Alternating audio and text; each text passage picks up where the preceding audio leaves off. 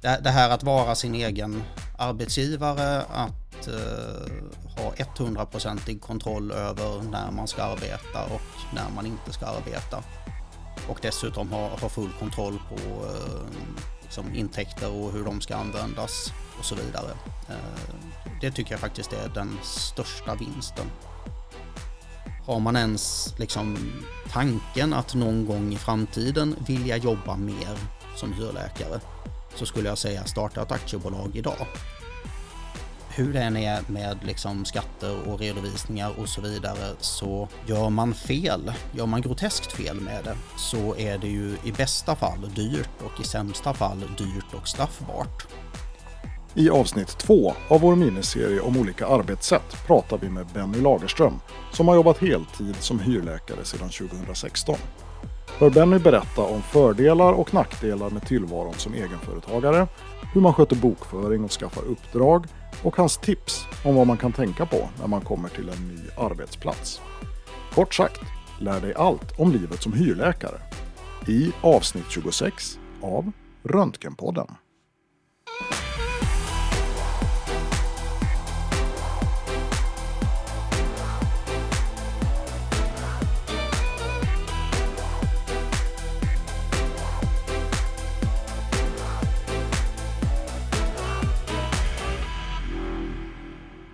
Hej på dig Per, hur är läget med dig? Hej Jörgen, jo då, det är bara bra. Bortsett från vädret förstås, men det är väl lika illa i Småland som Östergötland tänker jag.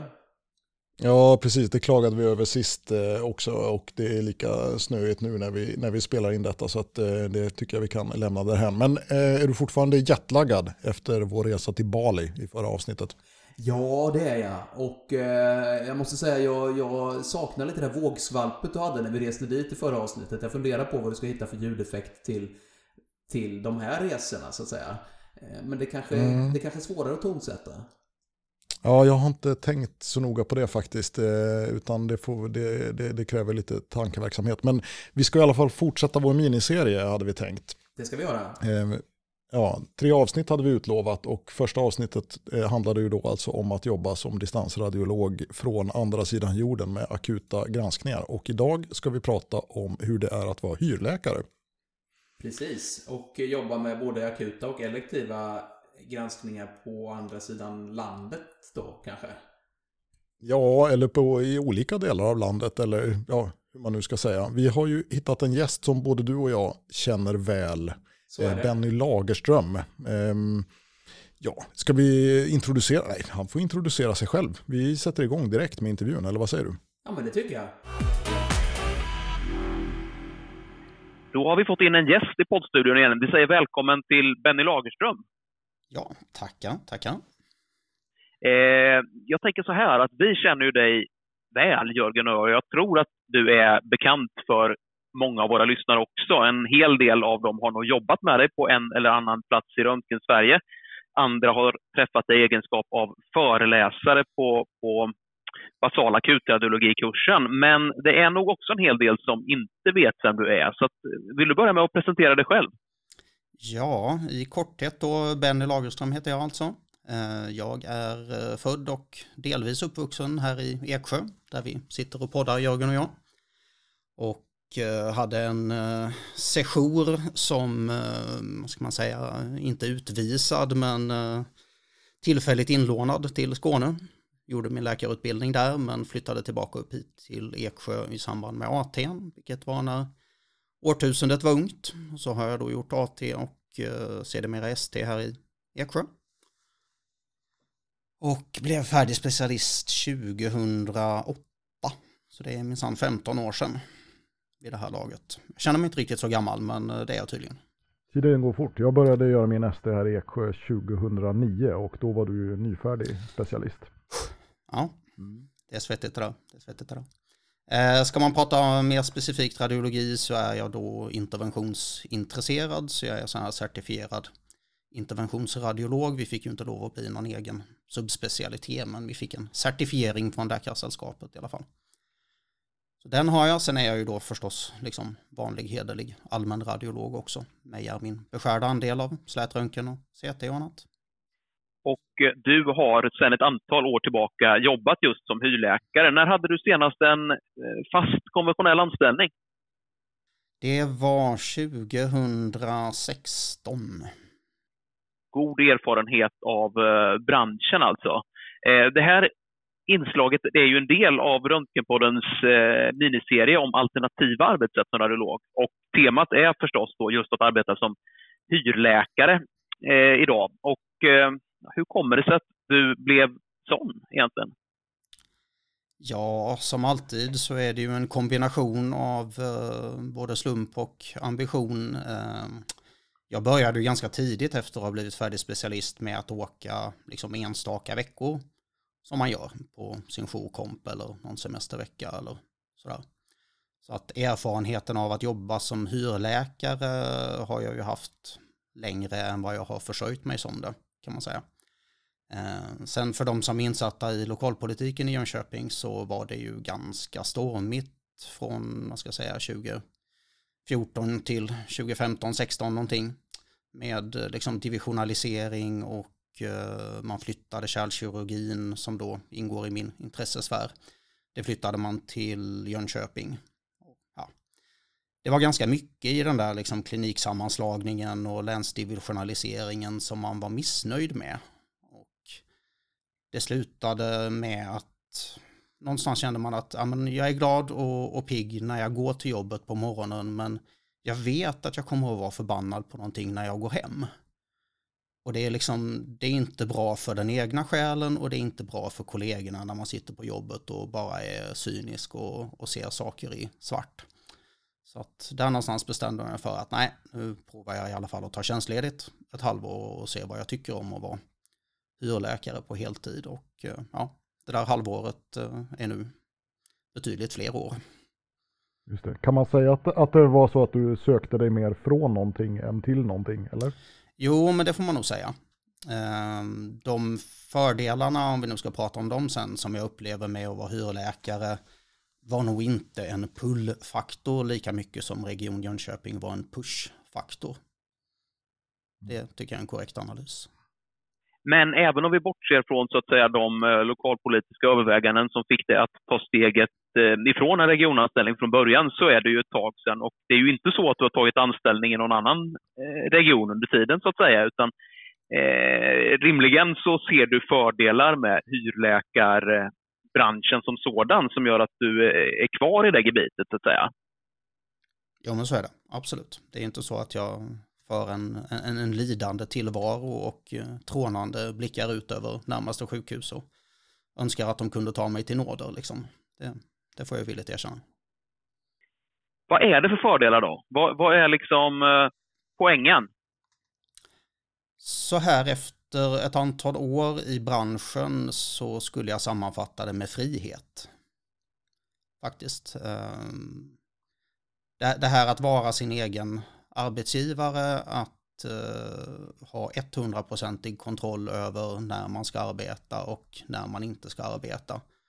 Och dessutom ha, ha full kontroll på eh, liksom intäkter och hur de ska användas och så vidare. Eh, det tycker jag faktiskt är den största vinsten för mig personligen.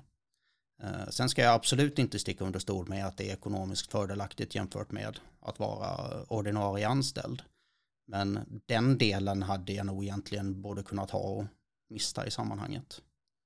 Det där tycker jag är en intressant sak du tar upp, för ofta i debatten så eh, hör man ju eh, människor som kommer med argument i stil med att det är bara giriga personer som är hyrläkare. Men det du beskriver nu, att man eh, söker efter frihet att styra sin egen tid. Eh, bland de hyrläkarkollegor som du stött på, skulle du säga att det är flera som tänker på det sättet? Eh, eller är det många som bara är ute efter pengar?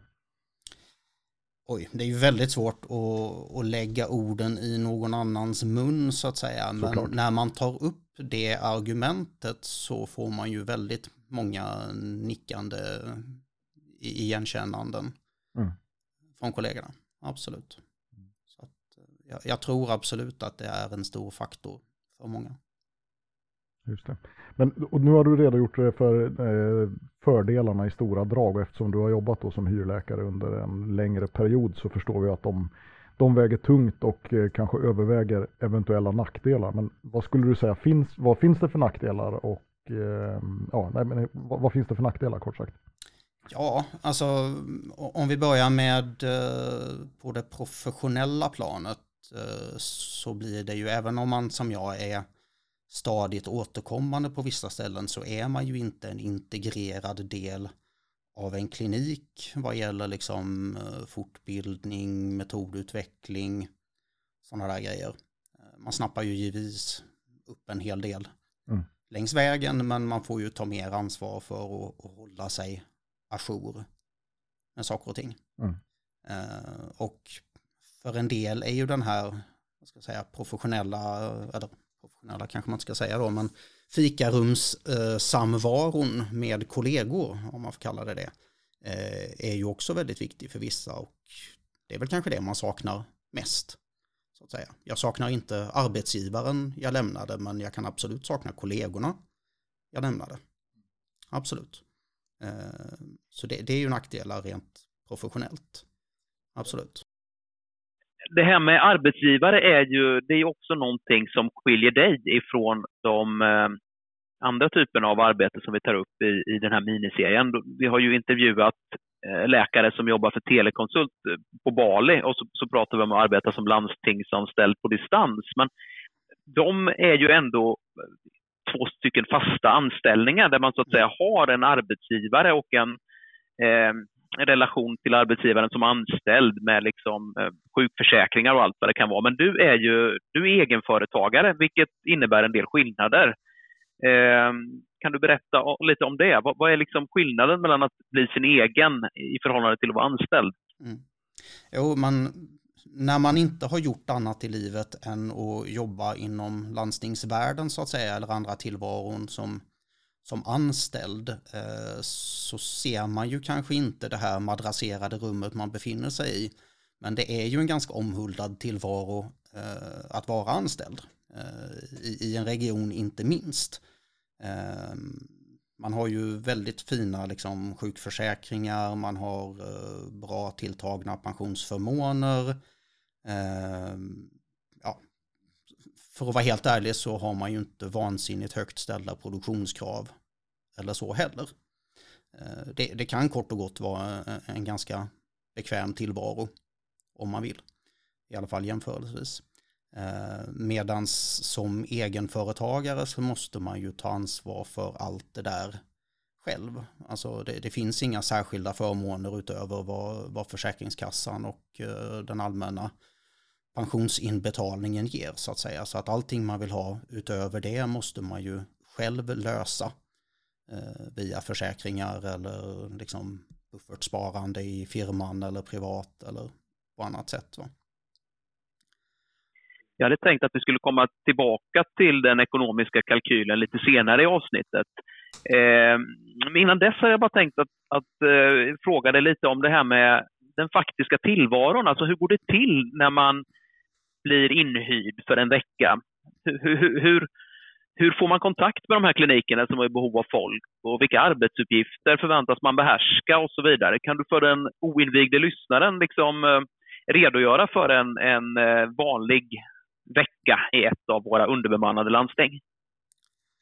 Oj, det där kommer ju att variera oerhört från ställe till ställe förstås vad man är placerad som och när man är inkörd på ett ställe och de vet vad man är bra respektive dålig på så kan det ju också vara så att de anpassar arbetsuppgifterna i viss mån. Men om vi ska börja med hur uppdraget landar i ens knä så styrs ju detta i grund och botten av offentliga upphandlingar eh, som diverse hyrläkarbolag då eh, ställer upp i och eh, eventuellt Eh, då blir tilldelade. Och det är ju flera bolag i regel som är upphandlade i en region och när den regionen vill ha en viss vecka besatt så går det ju ut ett så kallat avrop då till alla de här företagen som via konsulter de känner eller ringer upp eller på annat sätt lyckas haffa någonstans på vägen eh, försöker tillsätta. Och det är väl lite grann först till kvarn där så att säga att eh, första firman som avropar vecka X eh, med någon vettig kollega, de, de får den tilldelad så att säga. Så, så det, det, finns alltid en mellanhand i form av någon, någon eh, firma. Det är inte så att du, du själv ringer upp en klinik, du vet är underbemannad, utan den mellanhanden måste du ha. Nej, i, i, regel så måste man ha den mellanhanden i och med att eh, det här ju lyder under lagen om offentlig upphandling. Så att eh, landstingen får ju faktiskt inte lov hur som helst att göra deals med eh, enskilda eller enskildas bolag. Så att säga. Utan i regel ska det ju gå via den här mellanhanden och det kan man ju tycka vad man vill om så att säga. Det är ju i många fall en, en fördyrande omständighet. Eh, jag ska inte lägga mig i exakt vad de har för marginaler men någonstans i 10-20% branschen eh, dyrare blir det väl för att man har den här mellanhanden. Mm. Men det är ju så lagstiftningen ser ut så att säga och det, det är så man vill ha det. Eh, det finns väl i och för sig inget som hindrar att du själv deltar i den offentliga upphandlingen, men det är väl en process som är... det är en process som jag har lite så. svårt att se eh, vinsten i, i slutändan på, ja. ja precis. Det är nog lite mer eh, blodtryck än vad jag är intresserad av faktiskt. Så delta i en sån process. Men sen då, eh, i, regel i de här avropen så finns det ju någon form av specifikation kring vilka arbetsuppgifter man förväntas utföra på kliniken och vad man ska ha för kompetens för att komma i fråga för uppdragen. Till exempel om det inkluderas att man ska vara eh, ensam jour så förväntas man ju kanske behärska vissa enklare interventionella ingrepp och, och lite sådana där grejer. Medan på de rena dagtidsuppdragen så kan det ju ibland vara stenhårt spesat att ja, du ska skriva på MR prostata. Kan du inte det så kan du dra liksom. Men jag skulle säga att en väldigt vanlig typ av placering eh, när man är hyrläkare det är ju antingen i någon form av akutgranskning eller i en rent elektiv granskning av eh, DT eller MR. Det skulle jag väl ändå säga är de vanligaste det ligger sällan i uppdragsgivarens intresse att sätta nya hyrläkare på pottkanten utan man vill ha in dem i produktionen helt enkelt. Ja, precis. Man måste ju se till eh, om det är någon som kommer och bara ska jobba här för en vecka så att säga. Vad, vad är lättast att få dem självgående i? Och då är det ju i regel sånt som liknar det man är van vid att göra. Och därav skulle jag väl också säga att det är ju mycket lättare att som vad ska jag säga, landsortsradiolog som en annan är komma till ett sjukhus av likartad storlek eller karaktär. Man känner sig ju betydligt mer vilsen på en universitetsklinik som är supernischad än vad man gör på en länsklinik som är lite mer allt i allo. Mm. Bonaradiolog blir vi din läst? Ja, men lite så. men vi tänker oss nu då Benny att nu har man, eh, nu har man eh, fått ett uppdrag. Eh, någon av de här firmorna har ringt upp dig i egenskap av radiolog och du har sagt att jo men visst, jag är ju kompledig vecka 37. Visst kan jag arbeta som hyrläkare i X stad under den veckan. Mm. Eh, sen åker man dit och eh, ja, man knackar på. Eh, hur, hur gör man sen? Finns det något boende som väntar på en? Och finns det någon som introducerar en? Eller hur, vad händer sen liksom? Återigen väldigt variabelt men i regel om inget annat är avtalat så är det ju eh, hyrbolaget man går via som ordnar boende. Och det kan vara allt ifrån ett halvhyfsat hotell till ett halvsunkigt vandrarhem. Eh, där, där kan man bli rejält blåst faktiskt om man inte aktivt frågar vad det är för boende det är frågan om. Sen är det ju förstås väldigt svårt för mig att, att veta vad en landstingsbostad i yttre Korpilombolo innebär, så att säga. Om det är liksom en flådig etagevåning eh, centralt i stan eller om det är något sjunkande hus på myrmarken utanför. Det är ju väldigt svårt om man inte har lokalkännedom. Du nämnde tidigare det här med att eh, tillvaron som hyrläkare innebär ju att du styr din egen tid. Vad har du för framförhållning ungefär när du bokar in dina uppdrag? Hur, hur långt fram i din kalender är du, eh, har du bokat in dig? Jag brukar ligga lite drygt ett halvår i framkant. Det är liksom det, det är min planeringshorisont som jag är bekväm med. Mm. Eh, det finns ju, i alla fall i dagsläget, finns det ju så mycket jobb att man kan ha en betydligt kortare planeringshorisont om man vill. Mm. Det går ju att boka upp saker nästa vecka för den som känner för det. Och vill man maximera intäkterna så att säga så kan man ju till och med medvetet så att säga invänta sådana här nödanrop som nästan alltid kommer därför att det är någon viktig vecka som man inte lyckas besätta eller där man har någon som har blivit sjuk frånvarande eller liknande. Ehm, och omvänt så har det ju nästan börjat bli med hyrläkeri som det är med eh, charterresor och skidstugebokningarna att en del är ute löjligt långt i förväg. Ehm, för, för, min egen del så att säga så är det inte aktuellt att boka upp första halvåret 2024. Men i en del regioner skulle jag kunna göra det därför mm. att de har så lång framförhållning. Det här avsnittet sponsras av Telekonsult, tidigare DDA. Telekonsult erbjuder elektiv och akut teleradiologi. Är du som lyssnar radiolog intresserad av att jobba ostört från hemmet med flexibla arbetstider och god ersättning? Låt Telekonsult skräddarsy ett intressant upplägg.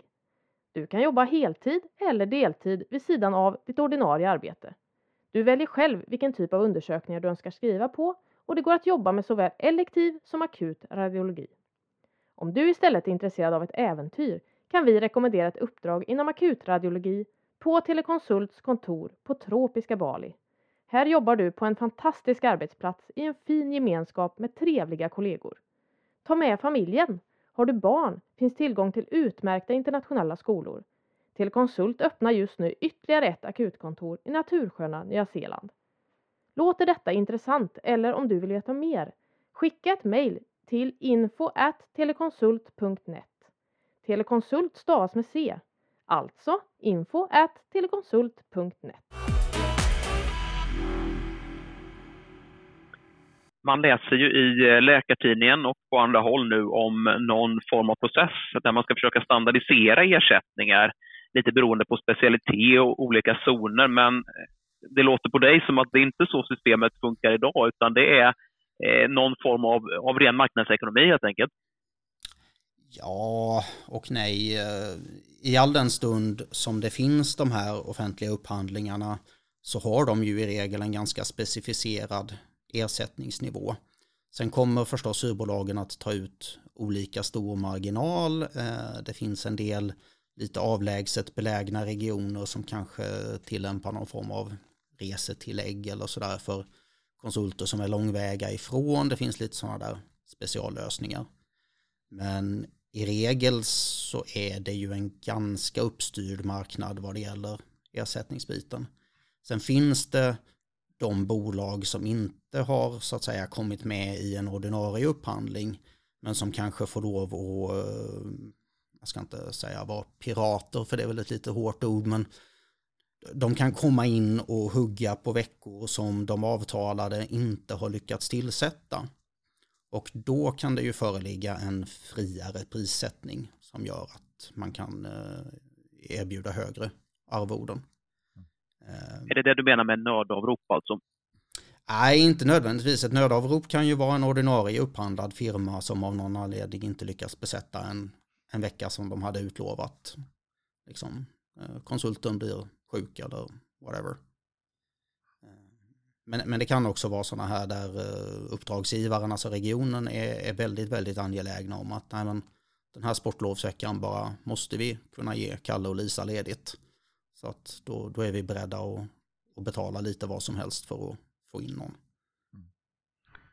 Jag tänkte fråga igen om, om, om, din planering. Vi pratade om, om planeringshorisonten, eh, att det är ungefär ett halvår framåt. Så säg att du kanske tittar nu då på början av hösten eller så, så ja men vecka 36 skulle jag kunna jobba. När du då letar efter uppdrag till den veckan, då finns det väl antagligen väldigt många olika sjukhus att välja mellan. Men jag tänker mig att du, eh, du hoppar inte runt eh, hur mycket som helst utan du har ett, ett visst antal sjukhus som du håller dig till eller hur, hur många hur många olika är det som du eh, väljer mellan aktivt så att säga?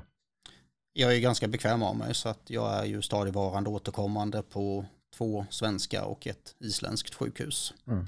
Det är liksom mina go-to eh, uppdragsgivare kan man ja. säga. Är det så de flesta gör eller känner, känner du till folk som hoppar runt på och kan jobba var som helst eller hur? Tittar man på vad man stöter på för kollegor när man är ute och jobbar så skulle jag säga att majoriteten nog ändå gör som jag. Att de åker till ett fåtal olika ställen där de ändå är, är kända och inkörda på rutinerna. Mm. Eh, men sen finns det absolut de som man ser till en gång på ett ställe och, och sen aldrig mer. Mm. Men det är ju för både, den, för både hyrläkaren själv och för regionen och för konsultbolaget så finns det ju fördelar med kontinuitet. Absolut. Mm. Vi eh, var inne lite på de ekonomiska aspekterna innan och eh, du är ju egenföretagare och eh, är det så att de flesta hyrläkare är egenföretagare och så att säga inte får lön utbetalt utan skickar en faktura? Det, det är så det funkar, eller? Jag skulle väl säga att de flesta som är hyrläkare på heltid har ett eget aktiebolag. Medan det nog är ganska många av dem som bara tar någon komp eller semestervecka om året som väljer att åka som anställda så att säga för att eh, de vill inte hålla på med eh, ja, bokföring och redovisning och, och skatter och sådana där grejer utan då, då, då, tar de hellre att de får behålla en lite mindre del av kakan men går som anställda jag tror att den ekonomiska kalkylen om man arbetar mer än eh, bara enstaka extraknäck kan vara någonting som intresserar många lyssnare. Eh, alltså alltid när diskussionen om hyrläkare som fenomen kommer upp så pratar man ju om att det är väldigt lukrativt och eh, det dyker upp i tidningarna ibland att si och så mycket har den här eh, hyrläkaren fakturerat det och det landstinget. Men det är klart att det här är inte samma sak som pengar i plånboken utan man, man ska som du säger själv finansiera semester, pension, fortbildning, någon form av sjukförsäkring och så vidare. Eh, hur skulle du säga att, att den ekonomiska kalkylen ser ut, lite grovt? Det är bra att du tar upp det att eh, det, det faktum att jag fakturerar 100 kronor betyder ju inte att jag kan stoppa 100 kronor i min plånbok. Utan så som skattesystemet ser ut så kanske jag kan stoppa mellan 30 och 40 av de pengarna i plånboken. Ehm, så det, det är en bra poäng. Ska man titta liksom lite övergripande på hur kalkylen ser ut om man nu försörjer sig som hyrläkare på heltid eh, och ska bekosta allt det här som du, som du nämnde på egen hand. Eh, om man översätter det till hur många veckor per år man måste jobba som hyrläkare för att gå runt så att säga. Kan det vara ett bra mått? Kan det vara pedagogiskt så att det, säga? Det tror jag är väldigt intressant. Ja. Så om vi utgår ifrån en inte alltför snålt tilltagen regionöverläkarlön på säg 90 000, är det en rimlig summa? Så... Är, du tillhör nog de bättre betalda överläkarna i regionkommunal ja, sektor. Så att, ja, äh, men om, vi, om vi drar till med den siffran då så har jag inte tagit i, i, i underkant i alla fall. Eh, ska man eh, ta ut den lönen, eh, ha motsvarande pension och sjukförmåner och eh, en rimlig fortbildningsbudget och så vidare, då skulle jag säga att man landar i att man måste jobba ungefär 30 35 veckor per år som hyrläkare om man bara arbetar en vanlig 40 timmars vecka utan jour. Tar man en till två vardagsjourer per vecka då är man nere på 25 veckor ungefär. Och tar man två vardagsjourer och en rejält grisig helgjour då kan man kanske komma ner i 15-17 veckor någonting.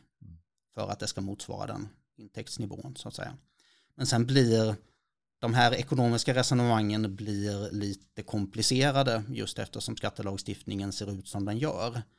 Eh, I Sverige är det ju nästan liksom straffskatt på att vara anställd jämfört med att ha intäkt av kapital. Och intäkt av kapital det kan ju vara förstås att eh, sälja sommarstugan eller att få eh, utdelning på sina AstraZeneca och Nordea, nej förlåt inte Nordea, men sina aktier i alla fall. Eh, men det kan ju också vara att få aktieutdelning från sitt egna AB. Och det är ju oproportionerligt fördelaktigt jämfört med att få vanlig hederlig lön. Alltså inkomst av tjänst som det heter i deklarationen.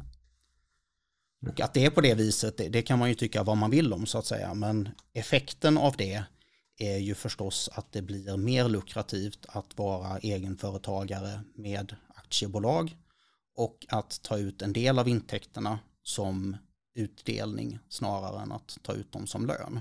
Så det här med att jämföra med en fix summa landstingslön blir egentligen lite skevt. Man kan ha det som ett räkneexempel men det är inte så man gör konkret så att säga när man väl är i situationen. Så det räkneexemplet du tog upp då med hur många veckor man behöver jobba som hyrläkare för att um, få en motsvarande månadslön på 90 000. Då, då tänker du inte att de pengarna man drar in på de hyrveckorna tar man ut lön som är 90 000 i månaden utan då tar man... Jo, jo då, då har jag räknat med en lön okay. på 90 000 och arbetsgivaravgifter och pension och, och hela den biten. Okay.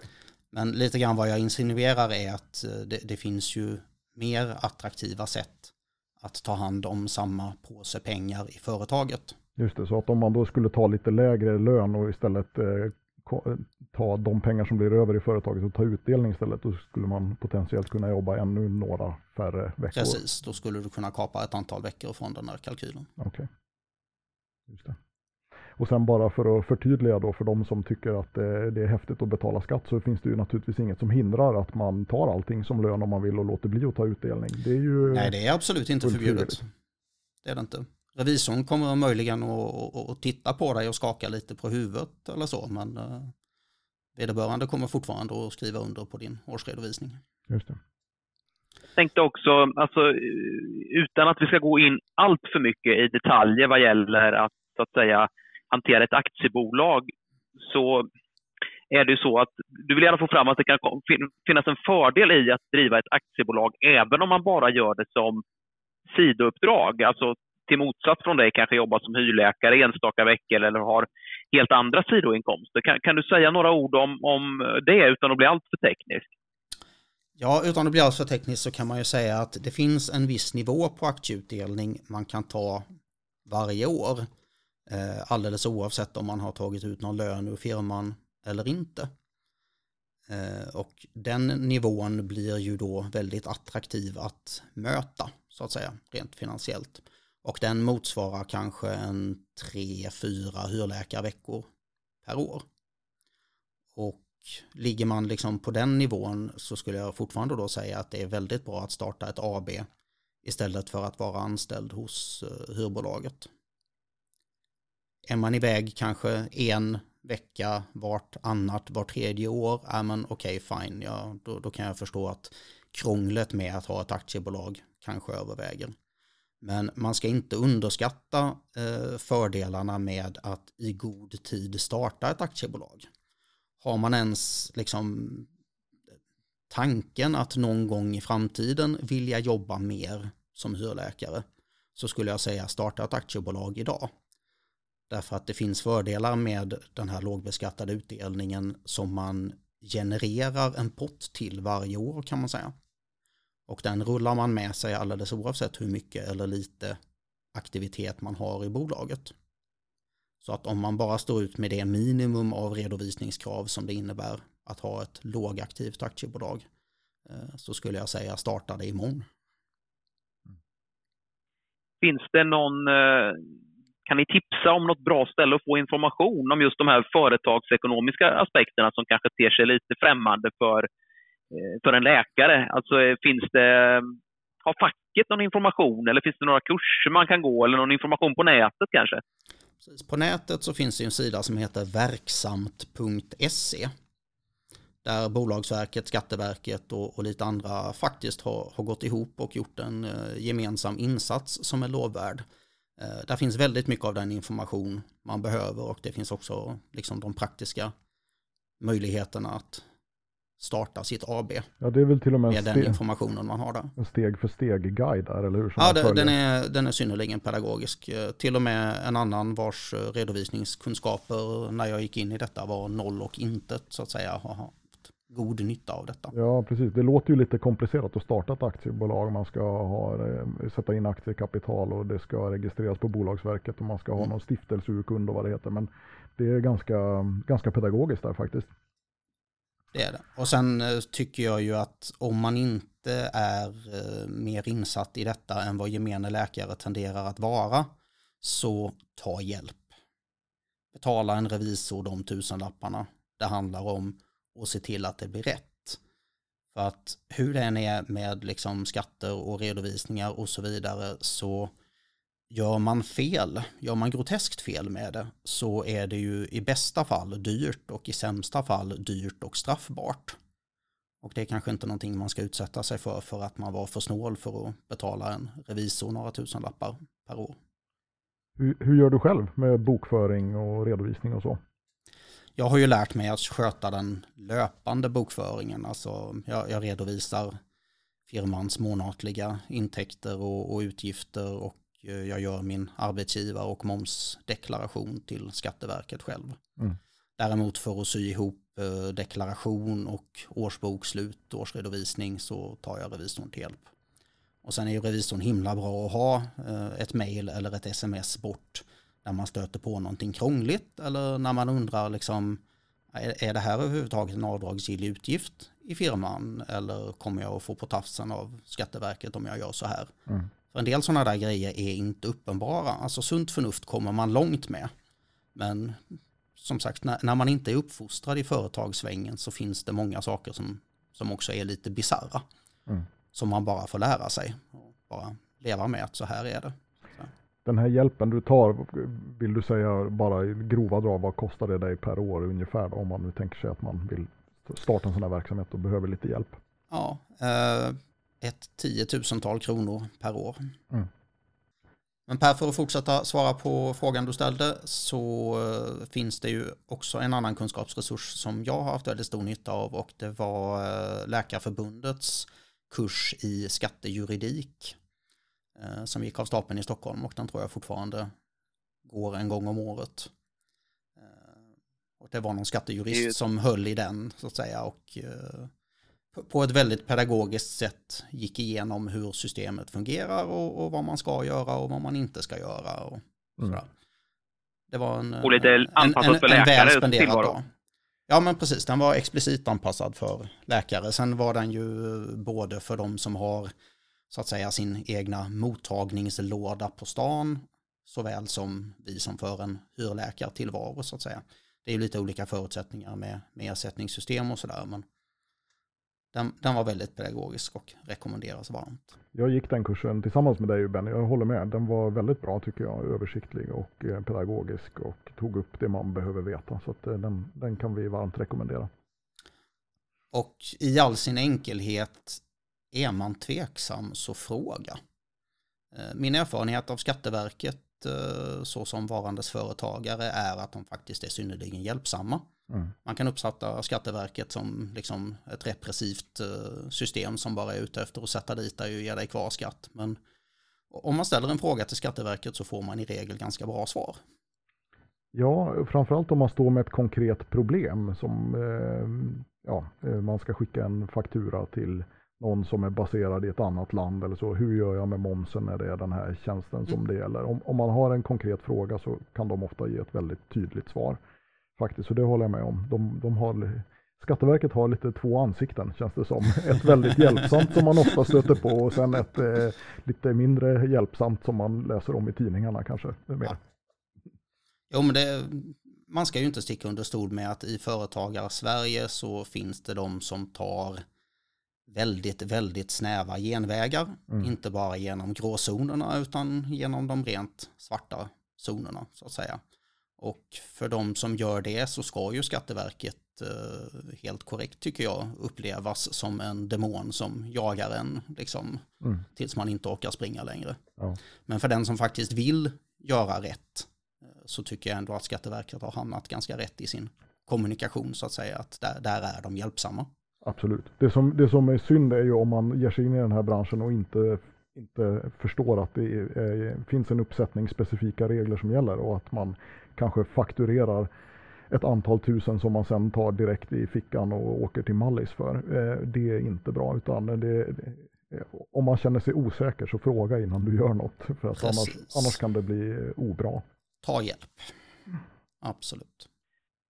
Hörrni, det är, det är jättebra råd. Jag tänker, bortsett från det bokföringsmässiga, ekonomiska, skattetekniska, finns det några andra fällor så att säga i processen Eh, Eh, när man ska vara hyrläkare? Har du några dåliga erfarenheter eller liksom varningar, saker man, man kan, fällor man kan undvika helt enkelt?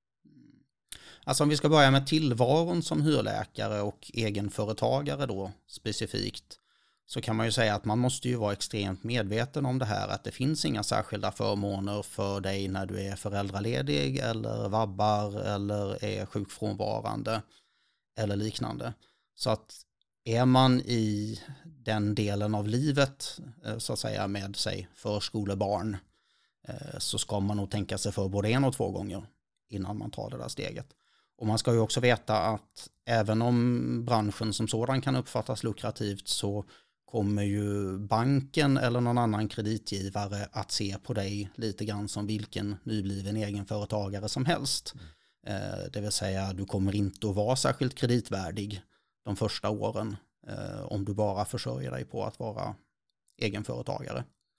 Så att, eh, å, återigen för att återvända till den där småbarnsfamiljen, om de dessutom håller på att bygga sitt första hus så, så blir det en väldigt stark avrådan från att lämna det här ombonade kuddrummet hos landstinget. Va? Eh, om man sen ser specifikt till när man är ute på uppdrag så har ju en del ställen sämre rykten än andra. Absolut, en del ställen uppfattar man så att säga slänger in sina hyrläkare på en stol i akutgranskningen som kanske dessutom är en helt separat del av sjukhuset utan kontakt med resten av röntgenkliniken. Och så, ja, här är din inloggning, varsågod och jobba ungefär och så har man ingen aning om lokala rutiner och så får man på huvudet för någonting man sedermera kom att göra fel för att man inte visste hur slipstenen drogs. Så, ja men så här gör vi ju inte hemma. Nej men det gör vi här ska du veta. Det är klart att man kan hamna i det. Eh, man kan definitivt hamna i det här med sunkigt boende. Det har hänt mig mer än en gång. Konstiga researrangemang och liknande kan man absolut också hamna i. Skulle man ha riktig otur så kan man ju hamna i det att ens uppdragsgivare hamnar på någon sorts ekonomiskt obestånd. Eh, det ska ju vara en ganska låg risk kanske om man går via de här ordinarie upphandlade för det är ju ändå i regel solida bolag så att säga. Det finns ju ofta sådana krav i upphandlingarna till och med. Att de måste ha funnits ett tag och ha en viss soliditet och så vidare. Mm. Men går man via något av de här eh, liksom, alligatorbolagen eh, så är väl kanske risken större att gå på en mina. Och där är det ju också så att om du har gått som egenföretagare som skickar en faktura då hamnar du ju allra längst ner i högen av vilka som får pengar vid en konkurs. Långt under eh, nivån anställda som ju tvärtom är prioriterade i ett sånt läge. Mm. Jag ska inte säga att det är ett praktiskt problem i, i hyrläkar-Sverige idag, men när du frågar finns det fallgropar så ja, absolut finns det sådana. Mm. Det här var lite sådana juridiska och ekonomiska eh, aspekter att tänka på. Jag tänker om man aldrig har provat på att vara hyrläkare förut mm. och bestämmer sig för att testa och åker till ett nytt ställe. Har du några tips om hur man ska bete sig för att det ska eh, bli så bra som möjligt? Alltså till att börja med så skulle jag säga välj ett sjukhus som liknar det du är uppfostrad på. För chansen är ju ganska stor att de har ungefär samma utbud av undersökningar som du är van vid. Det vill säga du hamnar inte i en situation där du är ute på för djupt vatten i förhållande till din egen kompetens. Eh, sen hur, man ska bete sig när man kommer på plats, förhoppningsvis så får man ju någon sorts introduktion första gången man är där. Får man inte det så tycker jag att man aktivt ska efterforska den. Och sen får man ju som hyrläkare förstås ta seden dit man kommer. Att protokollen ser annorlunda ut än vad jag är van vid och att man brukar köra den här typen av undersökningar med peroral kontrast när jag alltid kör dem utan. Det får man ju i viss mån bara finna sig i. Eh, man är ju där för att arbeta, man är inte där för att sätta en ny policy eller införa en ny metod om inte det explicit var avtalat så att säga att det var det man var där för. Så visst får man finna sig i att slipstenen dras olika. There are many ways to skin a cat. Just det. Hålla lite lagom låg profil och sådär. Ja men exakt. Och i kommande avsnitt, kära lyssnare, ska vi inbjuda eh, representanter för de arbetsplatser där Benny har varit för att se om han uppfyller de högt ställda. Nej, jag bara skojar. Det ska vi inte ja. göra. Men eh, det, är väl, det är väl kloka råd, tycker jag. Ehm, inse att man eh, är där, inte på helt och hållet sina egna villkor, utan att man får anpassa sig till de villkor som gäller på arbetsplatsen man är på för tillfället. En god vän till mig har broderat en sån här tavla där det står Var inte ett as så ska du se att det ordnar sig. Mm. Och det gäller här också. Ja, det, det, är ändå rimliga krav som man tycker att man skulle kunna nå upp till. Ja. De flesta jobbar ju på kliniker som eh, anlitar hyrläkare. Och de flesta har ju då också sett att det finns en väldigt stor spännvidd i liksom, kompetens och uh, personlighet hos uh, de hyrläkare som är ute i svängen. Mm. Så, att uh, så att då, ja. Med det i minne så kan man ju se liksom, sig själv i spegeln så att säga. Var någonstans på det spannet skulle jag kunna passa in? Och om jag inte är allra sämst i laget så kommer jag nog reda mig också. Så det finns eh, både inspiration och avskräckande exempel ofta att hämta i närheten. Så gör det ju ofta. Och apropå inspiration och avskräckande exempel så innan man åker iväg på sitt första uppdrag så kan man ju mycket väl fråga någon av de hyrläkarna man redan har på kliniken. Var har du varit någonstans? Var det bra eller dåligt? Vad går du via för bolag? Är de bra att ha att göra med? Mm. Och så vidare. Det finns mycket gratis info att hämta där. Och då kan man gärna fråga någon av de hyrläkarna som man ser som inspiration snarare än som avskräckande exempel. Det kan ju vara idé, ja. Okej. Okay. Ja, Benny, man har ju pratat nu om eh, att hyrläkarna, det är någonting vi ska bli av med. Det, är, det kommer jag ihåg min förra chef visade någon sån här 20 år gammal tidningsartikel eh, där man lyfte och, och, det var liksom samma grad av hyrläkarberoende på vår klinik som när den artikeln trycktes. Eh, jag kan inte säga att jag har märkt någon större skillnad under mina år inom radiologin vad gäller läkare. Däremot när det kommer till sköterskor, alltså röntgensjuksköterskor som ju också är en ganska stor del av våra lyssnare, då har jag märkt att det är någon form av marknad som tycks ha öppnat sig de senaste åren. Stöter du på många inhyrda röntgensjuksköterskor på de kliniker du arbetar? Absolut, det gör jag. Eh, och det är som du säger, det, det har ju ökat bara de senaste, vad ska jag säga, två, tre åren kanske. Från att nästan ha varit en icke-faktor till att vara eh, stundtals ett klart märkbart inslag. Nu. Sen varierar det nog stort mellan olika regioner och olika sjukhus. Om man har det eller inte.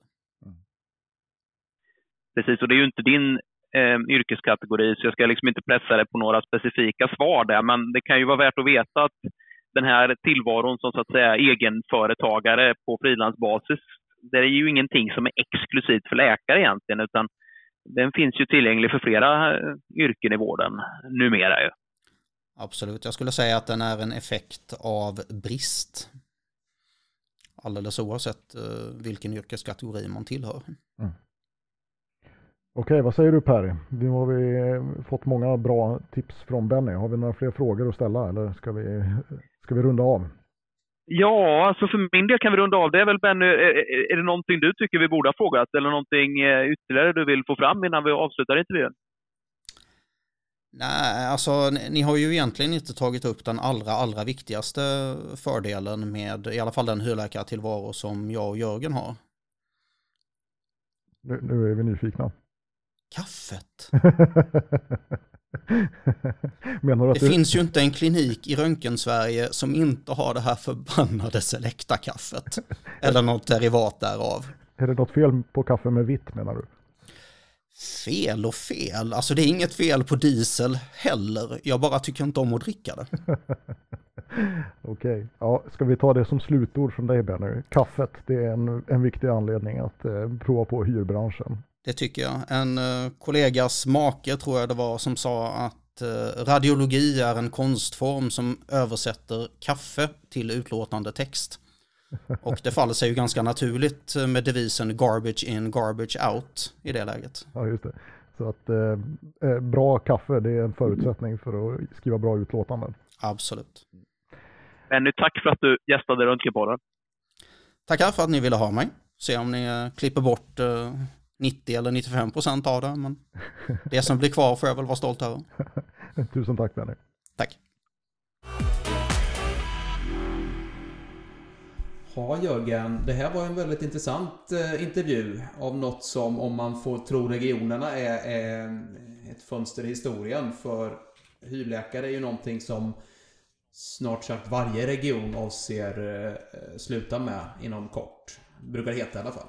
Ja, precis. Det brukar heta det och eh, jag tycker att jag har hört det där förut. Att eh, man ska fasa ut hyrläkare och vi har vidtagit kraftfulla åtgärder och nu, nu, kommer det försvinna och sådär. Men eh, det har liksom aldrig funkat hittills. Jag vet inte om, det finns förutsättningar att bli annorlunda den här gången. Nej, förmodligen inte så länge ingenting fundamentalt förändras så att säga. Alltså så länge det är... Benny var ju inne på att den här marknaden för inhyrda tjänster den bygger på att det finns en, en eh, bristsituation så att säga i systemet. Vad tror du? Ja, hyrläkare det är ett sånt där fenomen som alla älskar att hata på något sätt. Men eh, vad man än tycker om hyrläkare som fenomen så blir de ju ändå på något sätt någon barometer eller eh, mätare på hur eh, viktigt vårt arbete är. Alltså någon form av benchmark för att använda svengelska som man kan använda sig av i sin egen löneförhandling även om man är, är regionanställd. Då.